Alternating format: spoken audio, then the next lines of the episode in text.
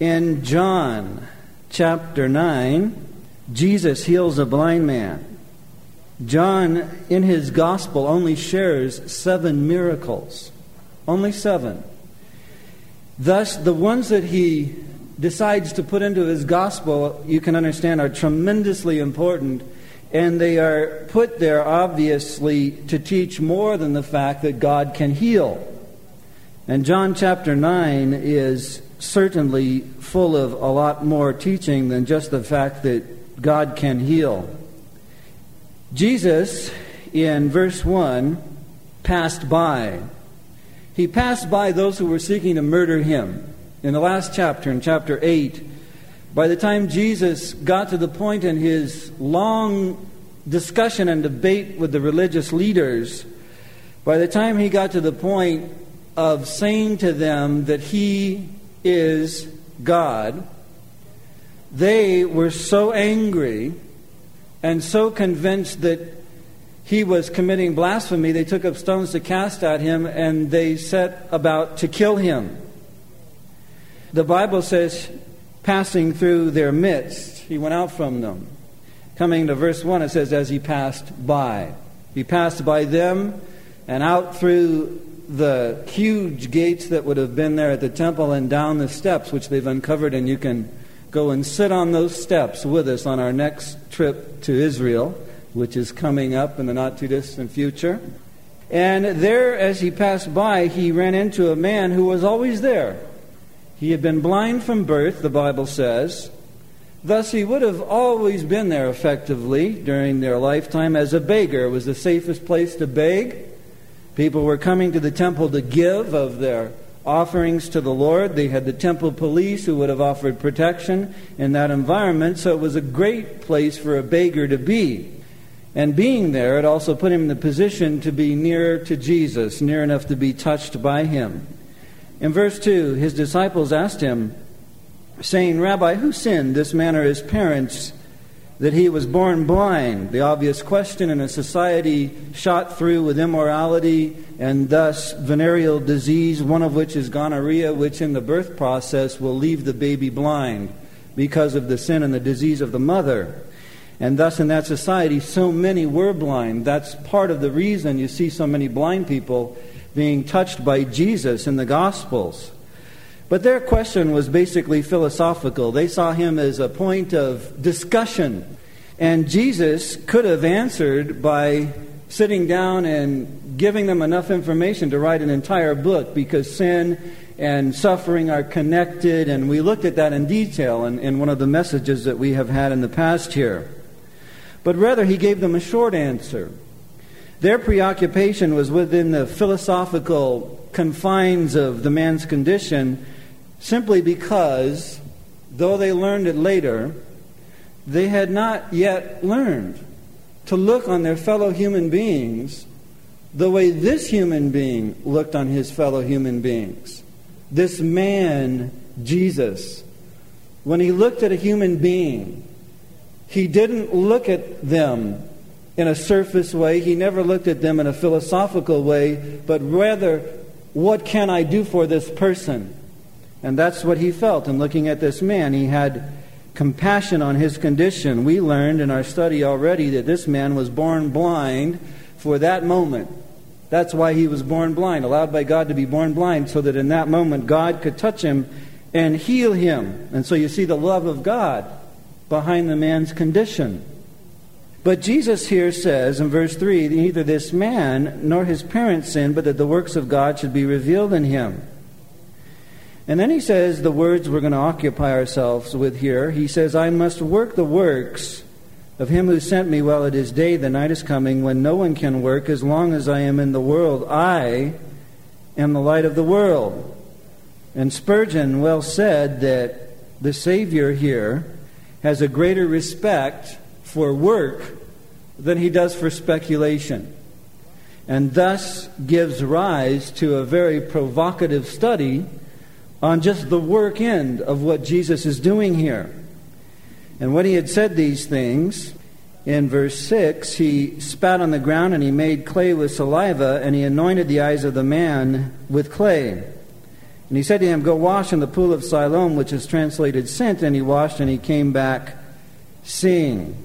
And we'll go on to look at those things in detail in the future. But the first thing I wanted to draw to your attention here was, was the boldness of Jesus as he is in his life. He's passing by, but he's going somewhere. The boldness of benevolent work, a life dedicated to that. Think about this. For Jesus to move from one point to another in his life always involved reaching out to the next point of need.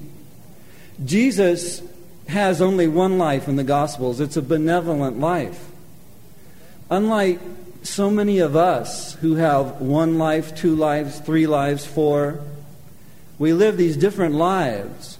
He only lived one life what you see him doing in the Gospels was his life. He had no life separate from the will of the Father. That was his life.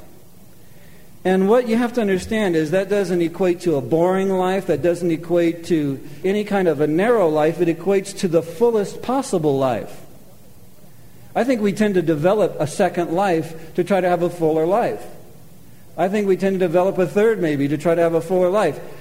Jesus had one life that he developed. It was doing the will of the Father, doing the works he had been sent to do. And thus, he has a calmness and a confidence here as he walks through a crowd that is bent on killing him that comes to a person who lives that kind of life. He has the calmness of understanding he's under the protection of God's providential hand. Another way to put it is that you are invincible until your time comes. You have an appointed hour to die.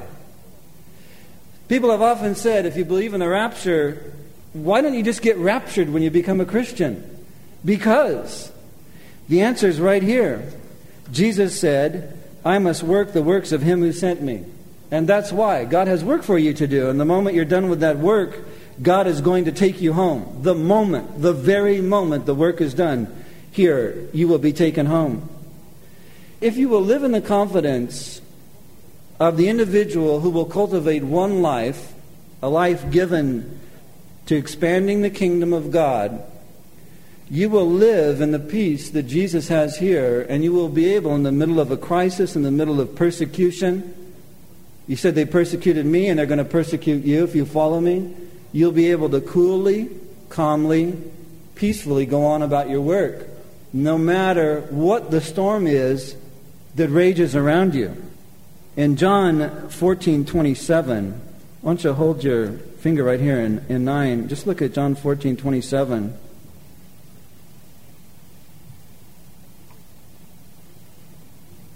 I see this as Jesus speaking of the peace he had right there in the midst of that situation, to be able to stop and minister to a blind man with that kind of a crisis breathing down his back. I see him as wanting to transfer that peace to us. In verse 27, he said, Peace I leave with you, my peace. You see that? My peace I give to you. Not as the world gives do I give to you. Let not your heart be troubled, neither let it be afraid. So it isn't just peace, it is a very peculiar peace. What kind, Lord? The same kind he had in his heart as he went about living that one life committed to expanding the kingdom. Alexander Maclaren put it well. He said, Peace does not come from the absence of trouble, but from the presence of God. That's good. In Isaiah 26 3, it says, You will keep in perfect peace him whose mind is steadfast because he trusts in you. Trust in the Lord forever, for the Lord, the Lord is the rock eternal. I see Jesus walk through a murder plot. I mean, they have the rocks in their hands. They're going to kill him. He just passes through the gate. You could probably hear them screaming behind. As he's going down the steps, he stops. He notices a man blind from birth, and his heart goes out in compassion. There's still the roar of the murderous shouts behind him, but he's not listening. He's focusing on that, able to block out the shouts of murder and give that over to the Father. And he turns and he goes over and begins to minister to this man. And peace and boldness and confidence that comes to a life lived for the benevolent work of God's kingdom. This raises the issue when he says, I must work. If you look at verse 4 of John 9 again, the issue of the need for kingdom work. Jesus says, I must work. Jesus, why wouldn't you be running as fast as you can go? Why would you stop to heal a blind man? Because, here's the answer understand this, because I must work. I must work. There's kingdom work to do. And he's part of it. That's why. And thus the Father will take care of protecting me, but I must work. This is a mindset that you find in Jesus Christ from the very first recorded utterance of his in the Bible. We see Jesus born in the manger. We see him taken off to Egypt. We see him brought back, but we don't hear him. So as we're waiting, reading, and watching in the Bible, waiting for him to speak, you say, then what's the first utterance we hear? The first utterance comes when he was left behind at the temple. His parents got on the caravan to go home. They realized he was not with them. They came back. His mother came, found him. He's reasoning with the leaders in the temple there about the deep things of God. And his mother in Luke 2:49 said, "Son, why have you done this to us? Why have you dealt with us like this?" And I can just see him with all due respect, with all love and reverence for his mother. And he turns, he says, Oh, it's almost he's saying, Mother, you, you, you of all people should understand that I must be about my Father's business. The time has come where it begins. But then we don't hear another thing for years. And then, as he goes out into his public ministry, and he begins to work and to preach, and he comes to Capernaum, which would become his headquarters. And you will go to Capernaum if you come with us to Israel on our next trip to Israel. These are time released advertisements sown throughout the message, so just get used to it now. But Jesus would make his headquarters there, but you see him, and it's amazing to me because the context where you find him, you remember that whole place where um, the Bible says, and Jesus, rising a great while before day, went out to pray. Well, what happened was the day before, he ministered all day long, preaching, teaching, preaching, teaching, ministering to the multitudes. And then he went to rest for the night at Peter's house. Peter had a fishing business in Capernaum, right on the shore of Galilee, and you can see his house when we go, and you know the rest on our trip to Israel next. You can see it. So he goes there, and come to find out, his mother is sick with a fever. So he stops and he heals her. But then they find out that he's here, and all the multitudes come and crowd around the house. So he goes out, and long into the evening and into the night, he heals all of them. You would think he would turn to the disciples and say, Fellas, tomorrow I'm sleeping in until 11. Do not wake me under any circumstances. Yet, you read in the Bible, and yet the next morning, rising a great while before day, probably five in the morning, four in the morning, he was found out praying to the Father. And then the people came and they crowded around him and they begged him to stay in Capernaum. And he said, I must go to preach the kingdom. Luke 4:43, the kingdom of God in other cities also, for therefore am I sent. Can't stay now, I have to go. I must do what awaits me in the other cities. Always this sense of what must be done next. When he was preaching, walking through the town one day, Zacchaeus, a wee little man, the Bible says, climbed up in a tree to be able to see him. Jesus is walking along and he senses him there. And in Luke 19:5 he said, "Zacchaeus, come down and make haste. Do it quick. Make haste." Always a sense of the brevity, you see, of the time. Come down, he says, because I must abide at your house. On he said, Luke 9:22, the Son of Man must suffer many things. John 10:16, other sheep I have that are not of this fold, them I must bring. There is this I must work mindset in Jesus Christ. And it is there from the time we see him at 12 years old until the time we see him at the cross, where he finally says, It is what? Finished. It was there all the way to the very end. And so he says, I must. There is this great need for kingdom work. And then there is this priority of your specific work. And I want to remind you, he said, I must. He also said, The harvest is great and the laborers are few. He said, Pray to the Father that he would thrust forth, literally is the Greek, thrust forth laborers out into the harvest. And as I look at this, I, I cannot help but ask myself, Am I willing to pray this? And am I willing to go? Because you cannot pray that prayer at all unless you're willing to go yourself into the harvest. If you read that prayer where Jesus says, Pray, and you have any sense of responsibility at all to pray it, then please understand it all begins with you being willing to say, Here, my Lord, send me.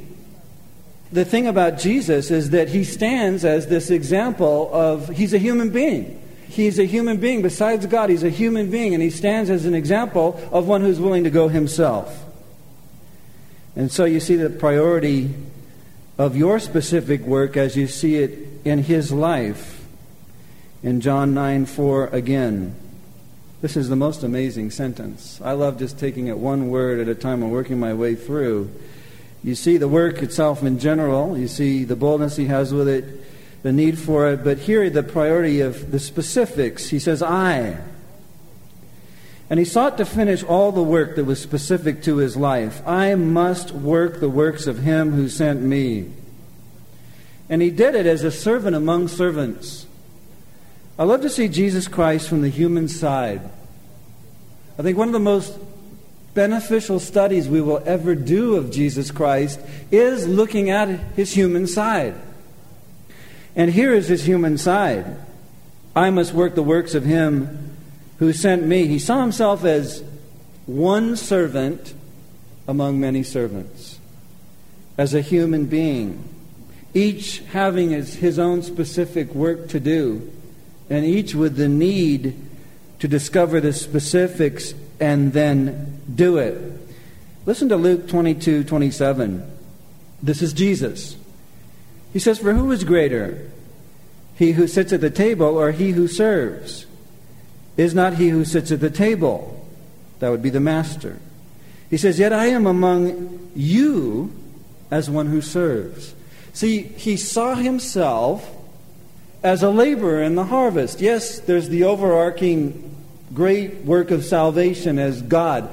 But as the man, he also saw himself as one of those few laborers. So he says, I am among you, among you. We are together. I am among you as one who serves. In Matthew 20, 28, he said, Just as the Son of Man did not come to be served, but to serve and to give his life as a ransom for many. The man Jesus Christ saw himself as one of many called to serve in the harvest. He also saw himself as one committed to the appealing and unappealing aspects of these works God had called him to do. He said, I must work the works. Works here is plural. There are many specifics. I see it in his life like this many specific appointments and works spread across a very short timeline 33 years in his life. But many, many things packed into that short timeline. I must work the works of him who sent me. And the must, in front of the plural, the many works, the must then says, I will do them all. And I will not stop until I have done them all. And when he said, It is finished, he was looking back on a life where he had not left even one out. I look at the Garden of Gethsemane and I, I see the horror that our Lord experienced there, looking toward the cross and bearing our sins. The agony he went through. That is so distasteful, so unappealing, but he did it. And he went through it. He even drew his best friends in with him. When Jesus went to the Garden of Gethsemane, he left most of the disciples out at the gate. And then he took his best friends, always Peter, James, and John, his three closest friends. He took them with him. At that point, not so much for their great power and their intercessory prayer, because we know they slept, but because they were his friends. Only adding to his agony when they slept, could you not even watch and pray one hour with me? But that was so distasteful. But then you see the other parts of his life. For example, he's walking along, he's in the midst of the multitudes, and some lady who's been so afflicted for years, she sees that tassel swinging on the bottom of his garment, a rabbi's garment, and the clothes that the children of Israel were to wear. They had these tassels along the bottom of the garment, and those tassels would have been swinging as he walked through the crowd. She said to herself, based on what I know about him, if I can just reach around this guy and this lady and stick my hand right through there and grab one of those swinging tassels, I'm going to connect with all that virtue in him and power, and he's going to heal me. And she grabbed a swinging tassel, literally. Jesus stopped and he said, Who touched me? His disciple says, What, are you mad? You know, there's, everybody's touching you. That's the story of your life. Walk down the street, they touch you the most. What are you talking? I guess that's kind of a New York Jewish type thing, isn't it? Ah, it's a feeble attempt.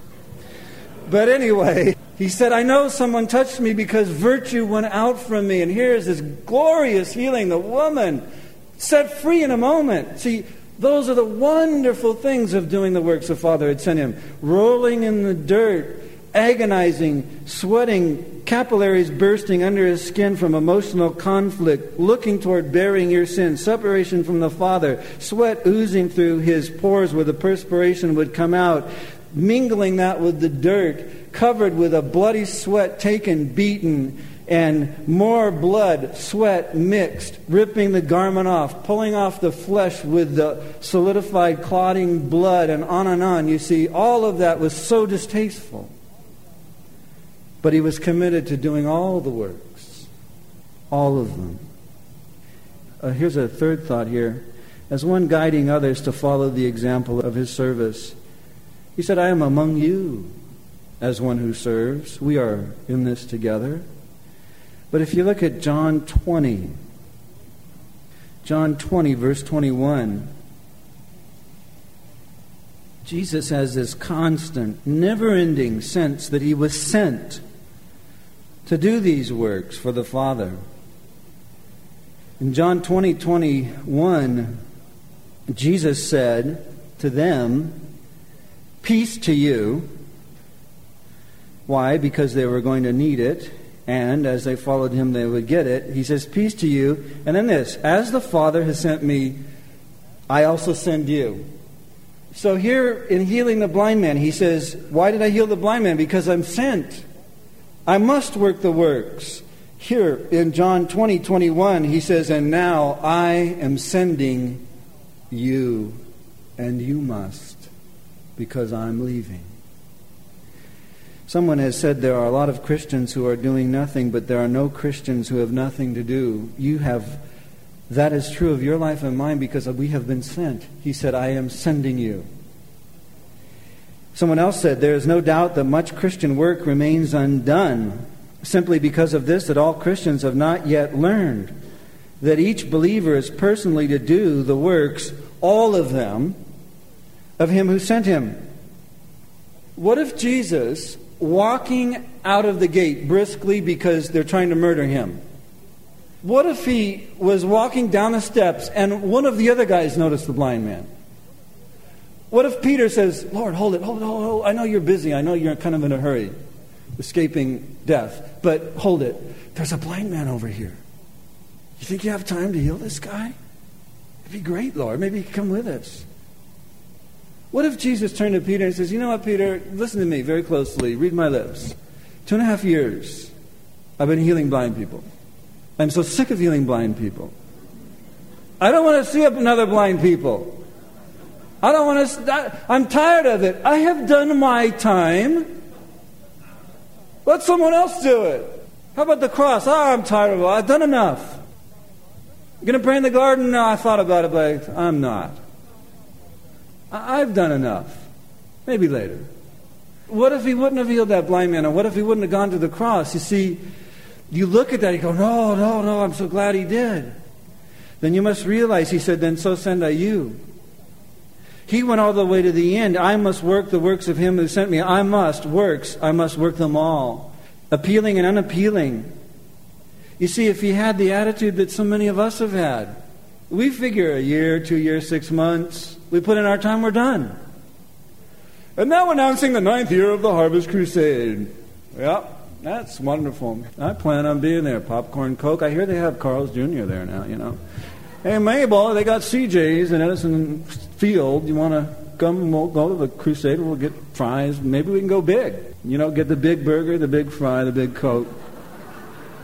But I'm not going early if I don't get a good seat. If I don't get a good seat, I'm not even going. Is that the way you feel? You see, what if if Jesus operated the way we did, we would all go straight to hell because we think of it like this well, you know, the first year I put in my time, I even came back for a second term. What do you want from me? My life? Yes, that's exactly it. That is exactly it. God does not want any of us to hear Harvest Crusade this year and say, I did my time. I'm a veteran. Now I encourage others to help as well. And someday they'll be in my retirement club and they can be veterans too. And we'll wear Veteran Harvest Crusade t shirts. We don't help, we've done it. Well, what happens if everybody does their term? Oh, it doesn't matter. Greg will save them. He ain't preaching anyway.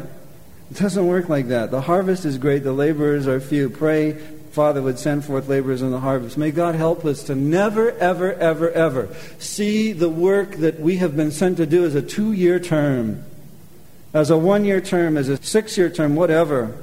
But to work them all, to do them all, to go to the end, to be willing to finish it. To let the mind be in us that was in Jesus. Philippians 2 5 says, Let this mind be in you, which was in Jesus, who made himself of no reputation, taking on the form of a bond servant. I think one of the reasons, honestly, that we drop out and are really heading toward not finishing the works we've been sent to do, if we don't change something, is that we often feel so inadequate. We have this overwhelming sense of inadequacy. And I know you feel that way. I feel that way. And I regret the fact I let it stop me too much in my life. I would direct your thinking to Philippians 4:19. Paul says, "And my God shall supply all of your need according to his riches and glory by Christ Jesus." Vance Havner, who is now in heaven, once said, "In Jesus we have all." He is all we need and He is all we want. And then this staggering thought we are shipwrecked on God and stranded on omnipotence. I love that. You see, as a sinner, in my hopeless condition, I am shipwrecked on God. But I am also, in the same time, at the cross, saved by grace, given new life in Him, fully not dependent on Him. I am stranded on His omnipotence, which is the almighty power of the living God who can do anything. It's a great place to be stranded, isn't it? On the power of God. I think of the disciples in the book of Acts in Acts chapter 4. Can you turn there in your Bible? Acts chapter 4, verse 29. I think they were feeling inadequate. They'd been out preaching. They saw themselves as servants sent to finish the work they'd been given to do, and they were many of them were dying, being killed, being imprisoned. I think they were scared. I think they felt so inadequate. And in Acts 4:29, they went to God to overcome that inadequacy. And we read as they went to prayer, Acts 4:29, they prayed and they said, "Now, Lord, look on their threats and grant to your what do they see themselves as? Your servants. That's what we are, your servants, that with all boldness they may speak your word by stretching out your hand to heal, that signs and wonders may be done through the name of your holy servant Jesus. And when they had prayed, the place where they were assembled together was shaken, And they were all filled with the Holy Spirit, and they spoke the word of God with what? Boldness. Behold their threats. What does that say? It says, Lord, we're afraid. They're not idle threats. Some of our brethren are dead. Lord, we're afraid they're putting us in prison. They're separating us from our families. They're torturing us. Lord, we're afraid. But we don't want to be afraid. We feel so inadequate, but we don't want to feel inadequate because you, Lord, are our all sufficient God. Now, Lord, grant us the power and the sufficiency to get the job done. And the next thing you do, they're out doing it. Next thing you see, they're out doing it, filled with the Holy Spirit. See, they understood, grant to your servants, they understood the priority of their specific work, and they wanted to get it done, and they knew they could get it done if they would trust in Him. And God was faithful to them. So, as we look at all of this, you see the boldness of one who lives the life of benevolent work for the kingdom, giving. You see the need. The harvest is great, the laborers are few. You see the priority of your specific work. You have people to reach that others are never going to reach. God has designed you would reach them. Reach out to them. We watched that video of the man coming down the steps, just crying his eyes out to find freedom and forgiveness in Christ. Do you realize how many people are out there like that? They're not all hard. They're not all rejectors. So many are just waiting. They're waiting to tell you this. In all my life, no one has ever told me this. I'm so glad you have. What do I do now? And you say, Pray with me, and you can ask Christ into your life right now. They're waiting for you to do that.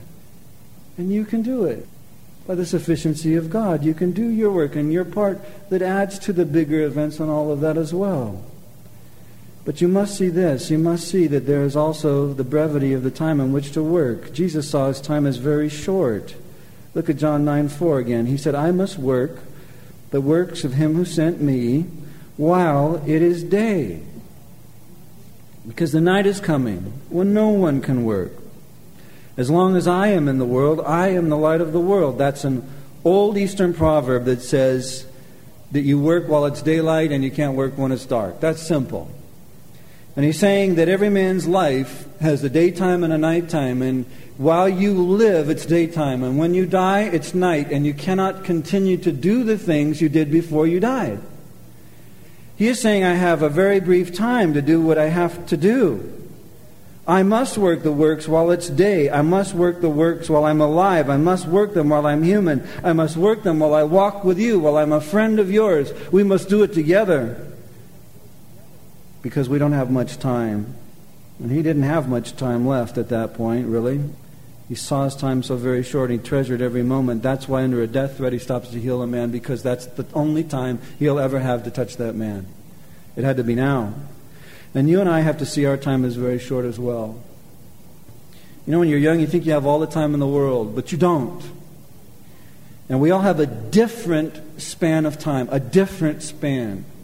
We're not all going to be here and every one of us die at 67 and a half 81 and three quarters or 90. We all have a different allotted number. Jesus says, I must work the works of him who sent me while it's day.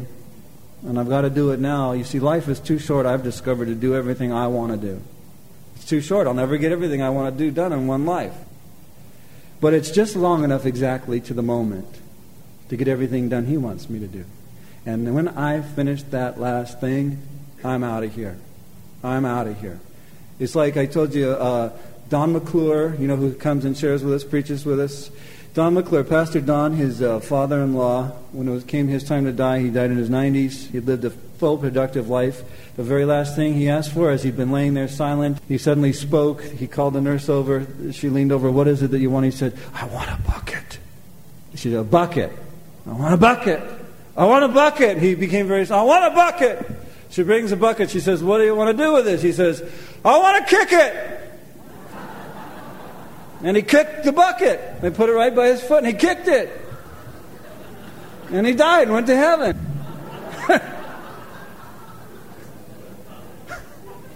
What a way to go. Joy of the Lord. Bring me a bucket. We'll have our moment, and I pray that God will help us live in such a way that we will go like that. That's a statement that says, I've done my part, I've done it all, I finished it, and I just want to kick the bucket. You see, it's an honor, it's a privilege, and it's a responsibility, and the time is so short, and we don't know how much time we have, and we're not so sure we'll be here tomorrow, and by this time next year, some of you are going to be gone. Somebody here, some of us here will be gone probably. I realize I'm preaching to a congregation that won't be the same next year. I may be gone. So there is an urgency. A little girl was asked one time years ago before electric lights. She was working so hard. She had this little candle, intensely working. She was asking, Why are you working so hard? She said, Because my candle is almost burnt out and I have not got another. You only get one. This life is one go round. In Ecclesiastes 12:1 it says remember now your creator in the days of your youth before the difficult days come and the years draw near when you say, I have no pleasure in them. You see, there's certain things we can do when we're young, we can't do when we're old. We have to do them now. And even if we remain in good health, there's the aging process. Even if you're totally healthy, you get older and you're never sick, there's certain things you can't do later. I told Rick Nagura today, I said, You know, I've come back surfing. I'm back. I said, But I'm now 46. I'm not 18 anymore. Therefore, I can only hope to get back hanging five, bottom turns, and a few tube rides. I doubt if I'm going to be doing floaters and, you know, flying through the air and all those things because I'm too old and slightly brittle and sort of heavy. but I've been hanging five, and he has seen me. He's a witness. My point is this there's certain things I can't do I used to do, and so it is in the spiritual things physically. You have to take care of the time now. And you have to look at the brevity of it and, and look at what you do. And if you teach children's church, look at the short time you have with them, but you can make an impact. While you have the opportunity, the windows of opportunity can suddenly be gone. I want you to look at John 9 4, John 9 5, and I want to take out a few of the critical thoughts for us today and weave them together and see what it says. John 9 4 and John 9 5. I see this message becomes this to us in the text I must work the works of him who sent me as long as I am in the world. Jesus said, As the Father sent me, I now send you. I take what he said here and I see these words standing out to me. I must work the works of him who sent me as long as I am in the world, and I take those now as mine. Because Jesus left the world, humanly speaking, and he went back to heaven. I am now in the world. I must work those works. And as we come to the close here of our message, I want to ask you. I ask you already a few questions, you know, like are you sure you're going to be around tomorrow, next week, next year? If you're a preacher of the word, how do you preach? I ask myself that. I ask you if you're a children's teacher, whatever, mother, father. Let me ask you another question. Are you full of excuses?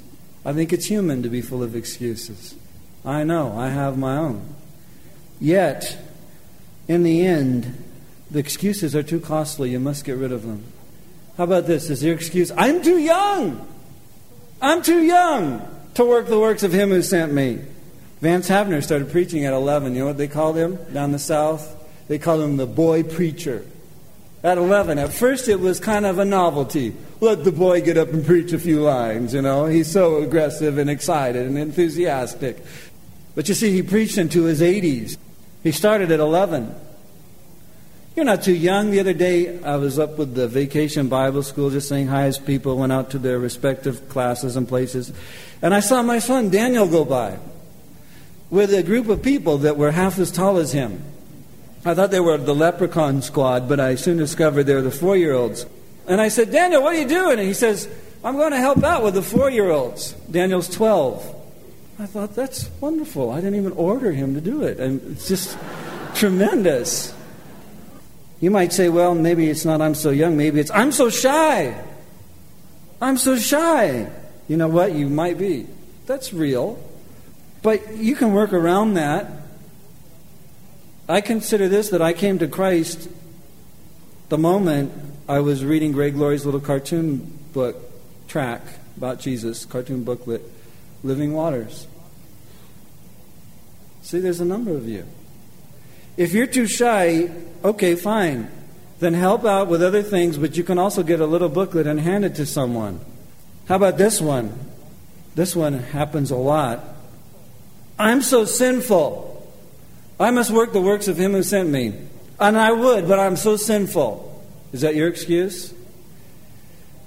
What's the name on the first gospel in the Bible, in the New Testament?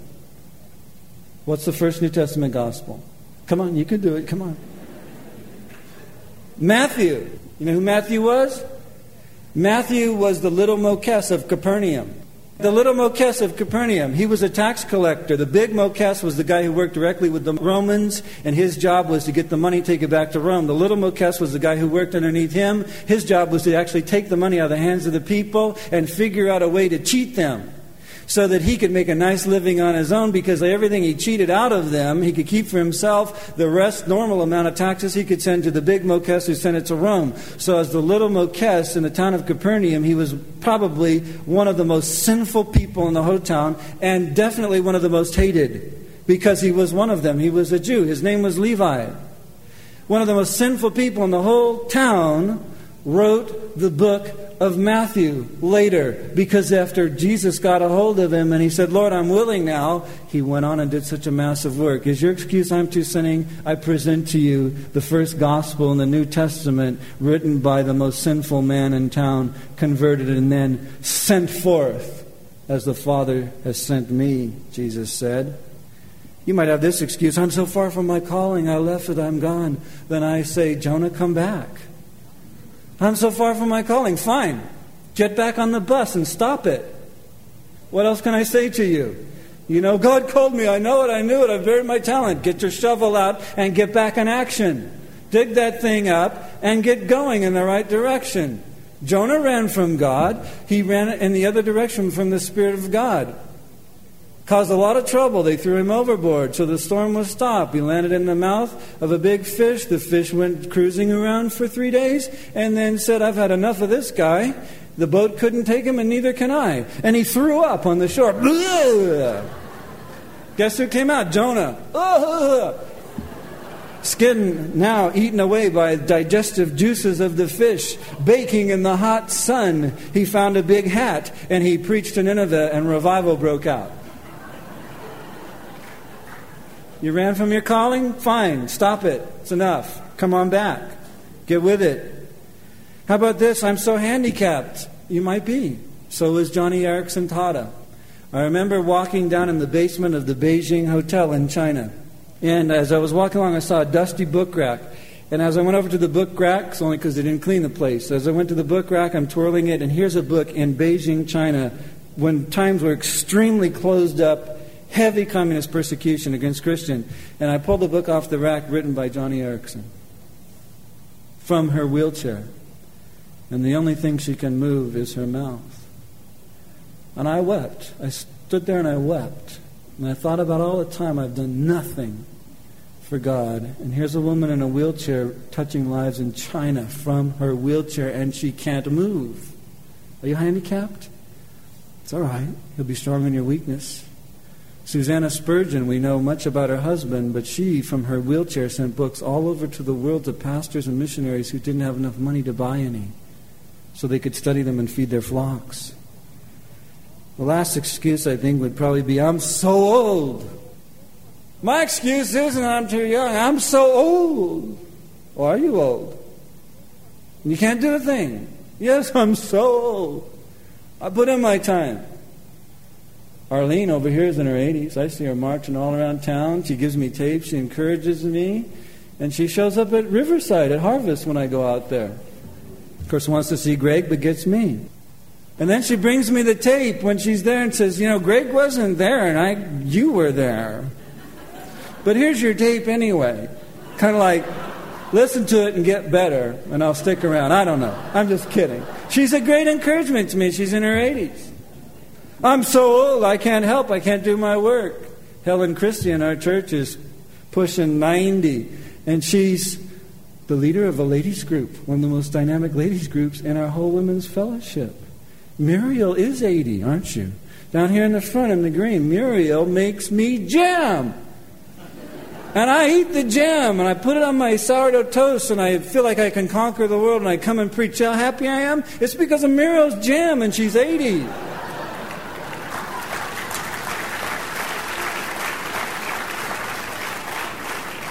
I'm out, Muriel. Just wanted to let you know. Through the charway this afternoon, thought there's got to be a place in the message I can really get to Muriel. so I can get some more jam quick. No pressure, though. Don't. I must work the works of him who sent me while it is day, while I am in this world, and he will help me. He will give me the grace, and he will bless me. If I will only be willing and take that step to get moving, he will point me in the right direction. Let's pray. Father, thank you that there is something for each one of us to do. Thank you, Lord, that you are our sufficiency, that your grace is more than sufficient. Thank you, God, that you will supply all of our need according to your riches in Christ Jesus. Thank you, Lord, that you know each one of our names.